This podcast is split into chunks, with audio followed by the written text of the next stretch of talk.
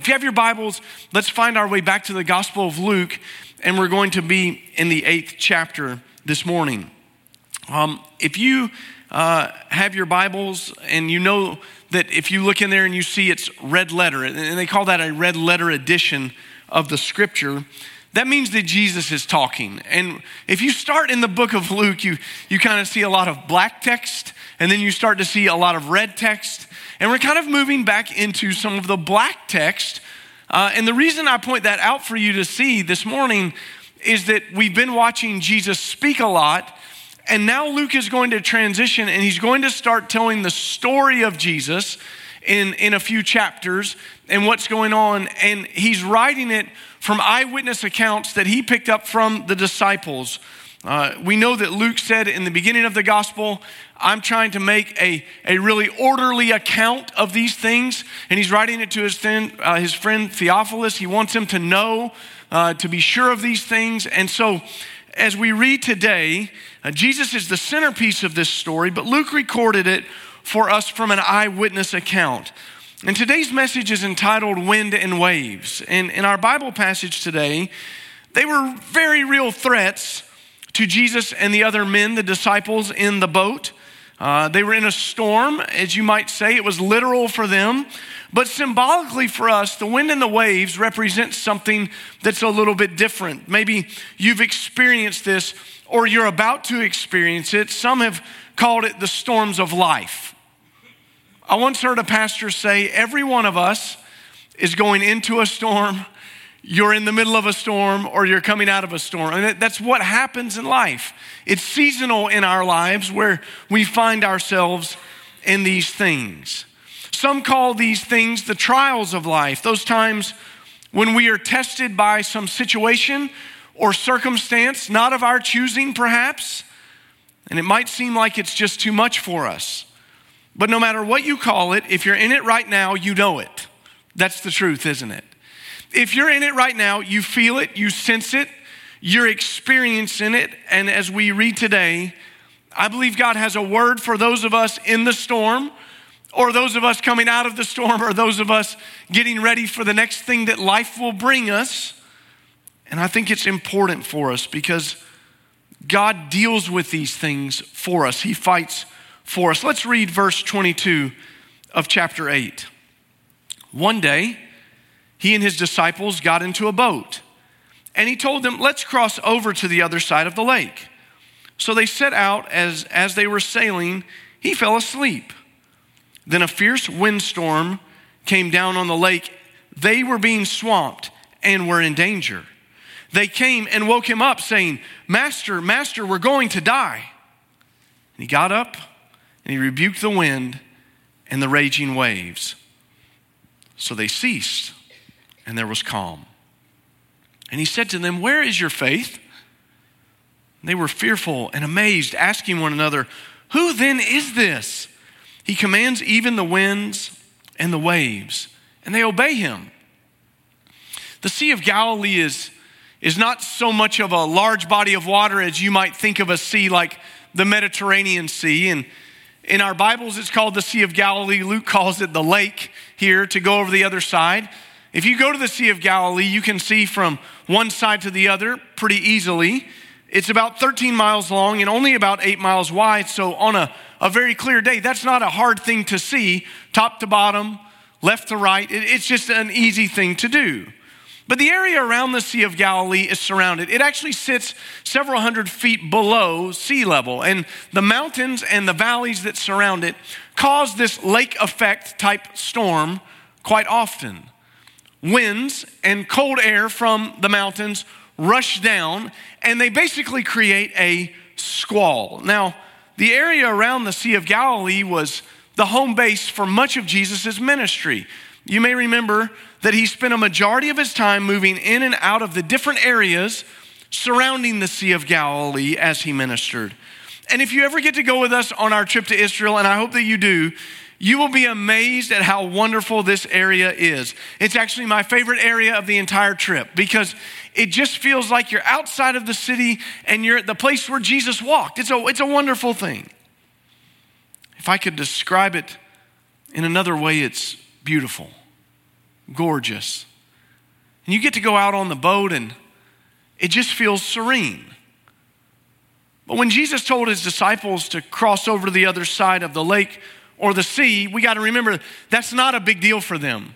Do you remember that Jesus had found several of these disciples at another occupation? They were fishermen. They were at home on this Sea of Galilee. It wasn't a, a, new place for them, it was a place that they worked every day. They were mending nets and, and going out and fishing and bringing in the fish. So these are not people who have no sailing experience or boating experience. What Jesus suggested for them was something kind of like me saying to you, hey, let's ride over to Mount Juliet. You probably don't think about that. You just get in the car and you go. That's what it would be like, and that's what it would happen. And most days, riding to Mount Juliet is not very perilous. You listen to the radio, you drive by the airport, you watch the water spill out of the dam at Percy Priest Lake, and you drive through Old Hickory, and then you get to Mount Juliet. But this day wasn't like that. You know, when you go and do something outdoors with a guide, you get a lot of information from what's going on based on how the guide's reacting to circumstances, don't you? For instance, if you go into the mountains on a horseback riding tour and a storm starts to come up and the guide is singing in the rain and it's no big deal, you feel pretty calm. But when the guide who lives their lives out in the mountains starts to get nervous, you better be nervous, right? I mean, that, that's kind of how it works. And in this case, our scripture says it didn't take long for the professionals to be worried. The professionals were worried, and they had good reasons to be worried. If you look back in, in our passage, you see two words that jump off the, the, the pages for us, describing the situation in its visual nature. It says they were being swamped and they were in danger. They were being swamped. There was so much water coming over the top of the boat that it was filling up. They were literally losing buoyancy. It was about to be a problem the bilge pumps on that boat were buckets. There was no pump to get the water off the boat. And as the guys were bailing the water out, the water was coming in too fast and they were sinking. And if you can't bail out the water fast enough, you will go down. Remember this it was more than the boat could handle. Don't forget that. It was more than the boat could handle. The second word used there is danger. He said these men were in imminent danger, immediate peril. In other words, the situation was serious for them. And not only serious, but really it was dire. If something didn't happen, there was going to be a good chance people were going to lose their lives. And while this is going on, Jesus is taking a nap. They're working, and he's taking a nap. That's funny, isn't it? I don't know. I've read this story so many times, and it always cracks me up that Jesus was evidently so tired or so unconcerned that he was taking a nap. And that's kind of maybe a normal thing to do in the day that they started in. Remember, it said they got in, they were going across, it was calm, it was a breezy day, and it would be like being out on the water. I mean, it's a great place to sleep, isn't it? If you're just kind of the rocking of the boat, the wind blowing through your hair, the waves kind of lapping against the side of the boat. I mean, it feels like a great place to take a nap. And some of you who are professional nap takers right now, you're already thinking about it. You're like, man, if I could get out to the lake today, this is going to be a great day for me to get. It's a great place to do it. But what's odd is that the disciples are frantically working to save their lives and the boat, and Jesus is still asleep. Their world is coming apart and he's as chilled out as a person could be. He's as unconcerned as a person can be. So they wake him up saying, Master, Master, get up. We're going to die. Now let's just imagine with some Holy Spirit imagination. It's not in the scripture, we don't know. But we assume the disciples were 12 in the boat with him. And all of them are either working frantically because they're professional fishermen. And maybe Matthew, the tax collector, he's not working frantically because he doesn't know what to do, but he's worrying frantically. So we're working or we're worrying, and somebody makes the decision to wake Jesus up. Now, if this is my imagination, you take it for what it's worth. Master, Master, wake up, we're dying. And Jesus, do you think he sprung up? I don't. It's just my imagination. I don't know. But I imagine Jesus getting up and kind of wiping the hair that's now wet out of his face, rubbing his eyes a little bit, and looking around and surveying the situation. Luke doesn't tell us what happened. Neither does Matthew or Mark. They don't say that he jumped up alarmed or that he was totally calm, but his response makes us think that he's calm as he surveys the situation. And Luke simply says he got up and he rebuked the wind and the waves. And all of a sudden, it was calm. And the word rebuked is actually only used two times outside of the Gospels. The Gospels use it a lot. I was reading in my devotional this morning in the early parts of Luke, it says multiple times Jesus rebuked a demon spirit out of somebody. One time he rebuked a fever out of somebody. To rebuke. If you see it in Paul's letter to Timothy, he says that the Word of God is useful for correction, instruction, rebuke, and training in righteousness. Rebuke. Timothy tells, uh, tell, the, the letter to Timothy says that it's, it's a, a, a, word of God is useful for rebuke in our lives. Now that means that God's word helps us get back in proper alignment with God's will when we have strayed. So, if you can follow the line of thinking, Jesus rebuking the wind and the waves is telling them to get back in line to where they're supposed to be. And this has led some scholars to believe that what was going on here was actually Satan doing his best to sink the Savior of the world, stirring up the world to sink the Savior of the world and get this tempest up so that the boat would go down and then Christ would sink too. That might be true. But what might be more troubling for us this morning to think about is that Jesus knew it was going to happen all along. Remember whose idea it was to take the little boat trip? They got in the boat and Jesus said, Hey, fellas, let's go over there. Let's ride over there. Now, I don't remember the first time someone read this story to me. I have no context for that because in my life, I can't think back to a time where I don't remember this story. We teach it in preschool, we teach it in children's ministry, we teach it in youth. You've heard it. It's almost like when was the first time that you learned George Washington chopped down the cherry tree?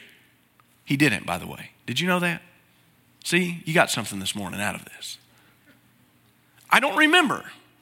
It's my whole life has been that way.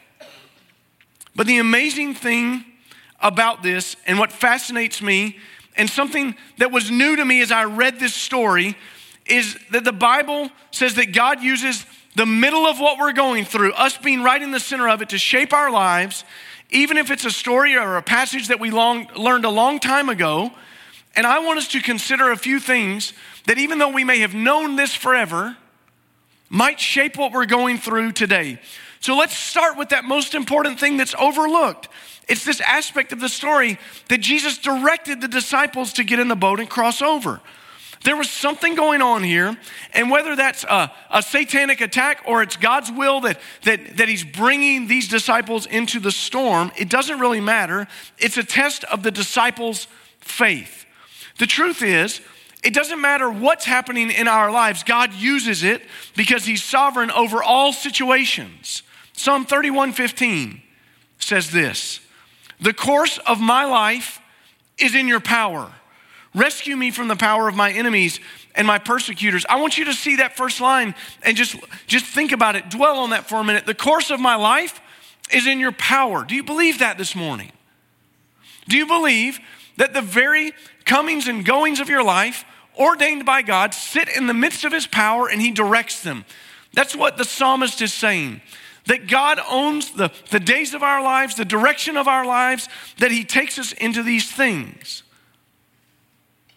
If you think about it, most of us love the illusion of control, don't we? If you've ever taught someone to drive, you know that that sometimes can be a scary thing.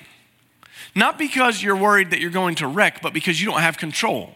I love watching people try to drive without a wheel and stomp the brakes and stuff when they're teaching their teenagers to drive. It's a control issue. We want to control, and we believe we're in control, and we actually think we have way more control than we actually do, when in reality, God's in control of all things in our lives. The course of my life is in your power. These aren't circumstances that just happen, this is God in our lives working all things. So our response to our circumstances often indicate to everyone around us who we believe is actually in control. If you believe God's in control, it changes how things happen when you don't get into the school that you wanted to. If you believe you're in control, it changes how things happen when you don't get the promotion you wanted. It, it, changes what happens when doors are shut because you feel like you need to kick them down. If God's in control, the course of my life is in your power. I don't have to do those things. I can trust that whether I'm in the midst of a trial or a temptation, I don't have to feel hopeless this morning because God's not unaware of what's going on. The days of my life ordained before I was born are in His power. He hasn't left us in these things. And here's what none of us like to admit out loud there are times that God leads you into difficulty and it's hard. It just happens. Why does God allow it to happen or even cause them to happen? Why would God allow that to be so in the disciples' lives? Well, if we really believe that Romans 8:28 is not just a verse to hang on the wall, but it's a verse to live by, then we believe that God is working all things together for good for those that love him and are called according to his purpose. That's easy when the ball bounced your way this week. It's tough when you're in the middle of it. We know that God's working all things together for good. Well, what kind of good comes from a boat almost sinking? Well, that's a tough one to answer sometimes because we can't see. What, what do we really get out of our lives being pressed to the very limit? It's a great question for us to answer. The disciples were going through this storm and they were about to learn something about Jesus they didn't know. They knew he was a teacher, they knew he was a healer. But now they know that he has authority over things that up until this moment seemed outside of everyone's control. Who controls the winds and the waves? God. God uses the storms, the trials, the temptations of our lives to reveal more about his character to us so that we know him in a deeper way. We experience his love in a way that we have not yet experienced it. As we follow Christ, sometimes our path crosses dangerous situations. People are often fond of saying the safest place in the world is the center of God's will. Ah, maybe not. Does this feel safe to you? May not be safe, but it's right. It may not be safe, but it's right. God might lead us into peril. God might ask us to go somewhere that feels outside of our comfort zones. God might lead us face to face with danger. We might like to believe that because we follow Jesus, we'll never have any trouble, but that's not true. That, that's an awful lie that we love to believe, and the modern church really loves it. We read the scripture, all we have to do is look back and look at all the characters in the scripture. Did they live the life of Riley? Was life easy for them? Was it easy for Mary when she was told as a young teenager engaged to Joseph that she was pregnant? Imagine explaining that. Do you think it was easy for Gideon when his whole life He'd been throttled by his enemies, and God says, I'm going to lead you with just a couple hundred people, and you're going to do it all. Do you think it was easy for David to face the giant? Do you think it was easy for Noah to build a boat when no one had ever seen a flood? These things make you look crazy sometimes. They make you feel like you might be being pressed to your very limits. But we're not exempt from these things. In fact, we go through them and we have something incredible happening in the midst of those things. Can you guess what it is? We don't go through it alone. Jesus is in the story with us. And that makes all the difference. I want you to listen to a couple of verses that remind us that we're never alone. Psalm 23 4. Even when I go through the darkest valley, I fear no danger, for you are with me. Your rod and your staff, they comfort me. The Bible says that we're, we're in the darkest days of our lives, we never walk alone. We don't have to face those by ourselves. We have the protection of the Lord's rod and staff with us. He will protect us, He will walk with us. When the shadow of death darkens our door and our time is through on earth, we don't go through that alone. God walks with us through that. Because Christ has been raised from the dead, we never walk alone. He is with us. So, what can danger do to us? If the worst thing that we face in this life is death and Christ has been resurrected from the dead, what do we have to fear? We have a hope that won't disappoint. Listen to Hebrews 13. Keep your life free from the love of money. Be satisfied with what you, ha- what you have. For he himself has said, I will never leave you or abandon you. Therefore, we may boldly say, The Lord is my helper. I will not be afraid. What can man do to me? Notice that the author of Hebrews reminds us of something that we all feel the pinch of. I don't know if I have enough. I don't know if I have what I need. How are we going to be able to afford this? How are we going to be able to pay for this? How's God going to show up? He says, Don't worry about the, the love of money. God's going to take care of it. And then he says, And what do you have to fear for man? I'm walking with you, and man can't do anything to you. You're not facing it alone. Once we're reconciled to Christ Jesus, and therefore God the Father, the Bible says that we never walk alone. Now remember, at the beginning of the message, I told you the disciples were experiencing more than the boat could handle. Well, they were being swamped, they were in real danger. The boat had a limited capacity to deal with this storm, and the disciples had a limited capacity to be able to deal with the storm, but they had not yet begun to exhaust the full capacity of Jesus. While they were running short on capacity and ability, they hadn't even scratched the surface of what God could do. And when our ability runs out or it runs thin, we're not hopeless. We're not even close to hopeless because we'll never exhaust what God can do. And so we have to ask ourselves the situation in these situations, do we run to Christ or do we keep battling on our own? Do we keep trying to do it in our abilities? Do we keep asking other people's abilities to help us? Or do we run to Christ? Sometimes we want to place our faith in that boat. Oh, well, it's a solid boat. My abilities inside this boat are good. But what we need to do is exactly what the disciples did Master, Master, we're perishing. We're dying. Get up. Master, I'm calling on you. Get up. When our lives get out of control because of an outside force or an illness or the loss of a friend, it's disorienting. But then Jesus stands up in the middle of those things and he rebukes them for us. It means he puts them back where they need to be. In one minute, it feels like your hair is on fire. In the next minute, calm. When the storm had passed, Jesus asked them, Where is your faith? Now, they had faith because they had followed him. They had left everything and followed Jesus. So it could be that Jesus is saying, Did, did you guys forget who I was? Or maybe he's asked them, What are you placing your faith in? So he could be chastising them a little bit because they're scared and, and they're in the boat with him and they shouldn't have been scared. Should their faith have not have been bigger maybe at this point? But I think that as Jesus was revealing who he was to them, he's asking them to go a little deeper. Yeah, you followed me so far. Where's your faith? Place it in me. See what's going on and place it in me. Know that I have authority over this world and the world to come.